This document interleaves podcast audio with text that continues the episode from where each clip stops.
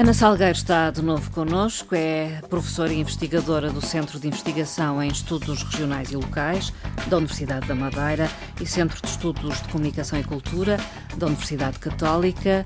Bom dia, Ana Salgueiro. Bom dia, Marta. Ana Salgueiro, hoje retomamos um pouco o fio à conversa da passada semana e vamos completar a nossa conversa sobre a poesia, particularmente sobre autoras, mulheres, poetisas nascidas na Madeira. Na passada semana falamos sobre Dalila Teles Veras. Hoje vamos falar de Teresa M G Jardim e Maria Fernandes. Como eu, como eu tinha dito no programa passado, um, há aqui uma série de pontos de encontro. Para além delas trabalharem já por diversas vezes em conjunto, já em diversos momentos houve a oportunidade de as termos as três juntas aqui no Funchal, falarem sobre a sua obra ou até falarem umas sobre a obra das outras, o que eu acho que é também muito produtivo e é muito característico destas três autoras. Portanto, esta ideia do trabalho Um, oficinal ser também um trabalho de reflexão crítica sobre o seu próprio trabalho e sobre o trabalho de outras, uh, de outras autoras e, portanto, há de facto uma série de aspectos comuns entre estas três uh, poetisas. Na última semana nós falámos sobre Dalila Teles Veras. Eu hoje uh, irei então tentar falar um bocadinho sobre uh, Teresa M G Jardim. Ela nasceu no Funchal em mil novecentos e sessenta. A poesia de Teresa Jardim não aparece pela primeira vez ao público funchalense através de um livro, mas sim, justamente em mil novecentos e setenta e seis, através de uma iniciativa promovida no átrio da Câmara Municipal do Funchal, intitulada Poesia setenta e seis. Portanto, era uma exposição de poesia ilustrada. Hum. Não é? E, portanto, esta estreia de Teresa M G Jardim inaugura, de facto, a adoção de um conceito e de uma prática de poesia em que a palavra e a imagem estão, um, e muitas vezes a performance, convivem de forma complementar. Uhum. Aliás, em entrevista a Luís Rocha uh, em dois mil e dez, justamente na altura em que publicou o seu segundo livro de poesia, intitulado Jogos Radicais, editado pela Assírio e Alvim, Teresa M G Jardim dizia: não faço distinção de facilidade ou dificuldade entre elas, portanto, entre a escrita Sim. e a, a, a criação visual. São ambas essenciais. Há uma certa dualidade, uma tensão entre as duas. No fundo, abordam coisas idênticas, materializando-se de formas diferentes. Uhum. Portanto, para ela, uma coisa e outra não estão dissociadas. Uh, de facto, isto não surpreende se pensarmos que a formação uh, superior dela é em artes plásticas uhum. e que é docente há muitos anos, uh, justamente uhum. no ensino das artes plásticas, das artes visuais. Para além disto, uh, ela participa ativamente em vários projetos coletivos, quer na área das artes plásticas, muitas vezes está envolvida em exposições coletivas, é responsável pela autoria de, de textos, de catálogos de outros criadores, muitas vezes até mais jovens do que ela, quer também na área do ensino artístico. Uh, lembro aqui, por exemplo, que entre mil novecentos e noventa e dois e noventa e oito um, ela foi co-coordenadora de um projeto chamado Casa das Cores, ateliê de expressão plástica da Circularte, em que justamente aquilo que se procurou foi um, promover o ensino artístico uhum. uh, e um, dinamizar uh, as artes visuais junto de camadas mais uh, em fases formativas. Sim. Para além disso, ainda quanto docente do ensino secundário, uh, é muito frequente nós encontrarmos Teresa Jardim a acompanhar alunos uh, em projetos de criação uh, visual e poético, e muitas vezes a poesia visual é uh, frequente, uhum. junto de alunos que depois muitas vezes apresentam os seus trabalhos fora da escola. Enquanto poetisa, uhum. e como eu digo, uma poetisa que é também artista uhum. plástica, desde a década de mil novecentos e oitenta, participa em várias publicações literárias coletivas, não só na Madeira, uhum. mas também fora da Madeira. Isto é um aspecto comum entre estas três uh, poetisas, uhum. é que nunca ignorando aquilo que é a sua experiência uh, madeirense, uhum. elas abrem-se ao diálogo, ao encontro, à convivência com outros autores e com hum. outros projetos fora da Madeira. E, portanto, ela desde, desde a década de oitenta, portanto, desde o início, que participa ativamente, quer em antologias uh, coletivas, quer em publicações periódicas. Ela, de facto, tem, uh, digamos que apenas, apenas dois livros editados, uh, um uh, publicado na, pela D R A C, em mil novecentos e noventa e três, intitulado Anjos da Areia, com ilustrações de Lígia Gontardo, e este outro que eu referi há bocadinho, Jogos Radicais, dois mil e dez, com fotografias da própria Teresa Jardim, editado pela Assírio e Alvim. Contudo, apesar de serem estes os dois livros, eu julgo que podemos dizer que ela foi publicando ou foi dando a conhecer hum. outros livros de poesia, nomeadamente quando organiza uh, exposições. Porque as suas exposições são sempre Sim. também livros de poesia, chamemos-lhe assim, hum. livros tridimensionais de poesia. Uh, e eu chamaria a atenção para o, o, a última exposição individual dela, que esteve patente no Mudas em dois mil e dezanove, intitulado justamente Este Poema. Hum. Aliás, o catálogo está para sair, Sim. entretanto, e eu julgo que esse, o catálogo vai ser o próximo poesia. livro uh, de Poesia de Teresa Jardim. E esse, este, esta exposição tinha dentro de si múltiplos poemas. Hum. Todas as peças eu diria que eram poemas Poema. visuais, não é? Uhum. Uh, ainda que muitos deles tivessem, inclusivamente, texto mesmo. E uh, tem vindo a publicar na, em alguns dos mais interessantes, do meu ponto de vista, uh, projetos de... Uh, edição de poesia uhum. contemporânea, nomeadamente revistas e antologias. Uh, eu trago aqui, assim, um, uma das revistas em que ela tem publicado mais recentemente, a revista de poesia Logos, Biblioteca do Tempo, editada justamente este ano, que tem vários poemas de Teresa Jardim. Ela chamou a este conjunto de poemas que incluiu nesta, nesta edição da Logos Cantos da Cabeça, e este jogo com o cantos da cabeça, uhum. o canto, canto de cantar, Sim. mas é também o canto, o lugar recôndito, não é? é? E só para deixar um cheirinho daquilo que é a poesia dela, eu leria então dois pequeninos poemas. Aliás, a Teresa tem esta particularidade, os poemas dela são sempre Curtos. muito concisos e às vezes de, de uma concisão uh, cortante, uhum. não é? E ela tem então estes dois, uh, estes dois poemas que eu julgo que nos ajudam a perceber um bocadinho daquilo que é a sua poesia. Pelos de gato. Identifico o ruído, pedras soltas, sobras desprendidas do esquecimento. As mãos brilham quando tocam as pedras, sobre o papel acendem como brasas, e a cabeça toda iluminada perdura pela noite. Dos artifícios da escrita, identifico também os pelos do gato branco, sobre a roupa escura, acumulados nos cantos da cabeça.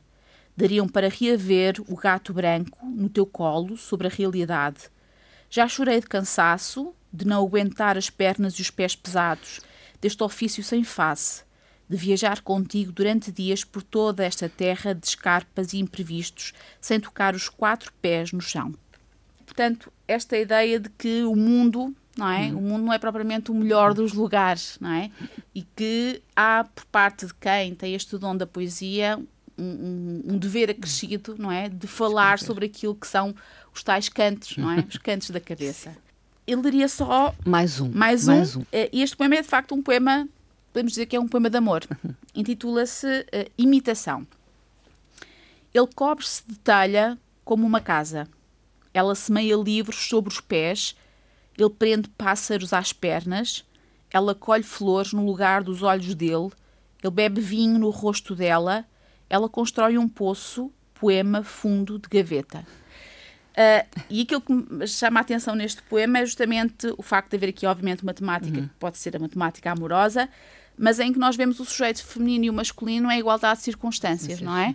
E em que uh, ela é, de facto, um sujeito ativo, não é? Uhum. Ao contrário daquilo que muitas vezes certas, uh, certos estereótipos uh, atribuem a, a, às à mulher, mulheres. Não é? E, finalmente, Ana Maria Salgueiro, Fernandes. Maria Fernandes, a Pronto, mais jovem. A mais jovem, a mais jovem, e, mas muito ativa e ativista também. A Maria Fernandes uh, nasceu no Funchal em mil novecentos e oitenta e três, uh, inicia a sua publicação... Uh, Num, num modelo de publicação muito próprio da geração mais recente, Sim. que é a publicação online uhum. em blogs. Aliás, ela mantém ativo um blog que eu aconselho vivamente a que seja uh, consultado, intitulado Ventos Obtusos. E, paralelamente à publicação online, ela tem vindo a participar regularmente, tal como a Teresa, tal como a Dalila, uhum. uh, em vários projetos coletivos, uhum. quer em antologias, quer em publicações periódicas, dedicadas à poesia, Sim. sobretudo à poesia e às artes de uma forma geral. Aliás, ela te, te, foi responsável pela, o ano passado pela edição de uma antologia muito interessante, intitulada Mostrengo, que foi coordenada por ela e que reúne um conjunto daquilo que ficou designado por, pela, pelo coletivo como uh, o conjunto dos mais jovens poetas uh, madeirenses, não é? Portanto, há também este tal, o tal dinamismo uh, cultural e ativismo cultural que é muito marcante no trabalho da Maria. Para além disso, ela foi responsável também pela criação de uma revista uh, dedicada à poesia, uma revista online intitulada A Poética, que neste momento está suspenso, é um projeto suspenso, mas que de facto foi interessante porque aproximou um, poetas, escritores de vários pontos da lusofonia, incluindo madeirenses. Uhum. E também foi um projeto que articulou muitas vezes a criação poética com outras artes, nomeadamente com a fotografia. Sim. A Maria, para além de todas estas atividades ligadas à poesia, é também eh, autora e dinamizadora de vários projetos. Eu lembro que, por exemplo, o ano passado, na Feira do Livro, ela foi responsável pela programação dentro Sim. da própria feira dedicada à poesia e, portanto, é uma figura uh, muito interessante do ponto de vista da, da dinamização cultural. Uhum. E uh, a Maria um, lançou, uh, em, publicou em dois mil e dezanove este livro que eu aqui tenho, Processos Contínuos, Poemas Mecânicos, e sei que está para breve o lançamento de um, novo, de um novo livro, justamente de poesia e fotografia, hum. com, em parceria com a Fedra Espiga, que já trabalhou com ela também noutros projetos. Eu deixaria só, então, dois poeminhas hum. da Maria. Um uh, que ela publicou em dois mil e dezasseis, justamente no blog que eu há bocadinho referi, Ventos hum. Obtusos, intitulado Introrretrato. Eila que se assume como a mais divina graça da sua própria história, una e individual, com a fé inesperada da ciência outonal, junta e proclamada, com a força do peito quente e feroz, com a raiva de todas as vigílias estelares, com o corpo, com o corpo ao manifesto, conceptual à cabeça dos mestres, no seguimento do aprender a palavra pensada, o desgosto de a não poder dizer. Portanto, esta questão do, do discurso okay. feminino, não é? Do, do, do poder da palavra e da assunção desse poder como forma de exprimir um ser, hum, uma forma hum. de ser, uma forma de estar que é profundamente feminina hum. e que nem por isso deixa de abordar temáticas que escapam às tais temáticas convencionais, não é? Da família, da, do amor, do licor-doce. E este mais recente livro, Processos Contínuos, Poemas Mecânicos, que eu ainda estou a ler, porque, como diz a Dalila naquele certinho Sim. que eu citei na, na última semana, a poesia exige lentidão, não é? Uh, exige uma leitura pontual e pausada. Este livro tem umas notinhas no final e as notinhas dizem-nos logo, desde logo, é, é aquela tal, o tal traço que eu Sim. dizia do encontro interartes. Vários poemas estão aqui anotados e diz, a partir da exposição do Rui Góis Ferreira, a partir de uma das séries de conjunto fotográfico três de Miguel Leitão Jardim, em contexto de live writing um, instantâneo, portanto, esta questão Sim, da articulação com as outras artes e com a performance em particular. Eu leria então dois poemas, o primeiro de todos. E ao estado possível, à criação, após o visionar de longas horas, é apenas possível a mera contemplação do estado líquido das coisas. Nisto, o poema, nauseabundo e austero, surpreende-me depois da curva angular da rua, do espanto de me saber. Nisto, o poema, o ermita, que se sabe de tons carmim, murmura, ora o rido profundo da morte inaugural de todos os dias. E há o estado possível, à disseminação do sonho, ermitas em toneladas abruptas fecundam máquinas ardor mundo. E, para terminar mesmo, um poema muito pequenino.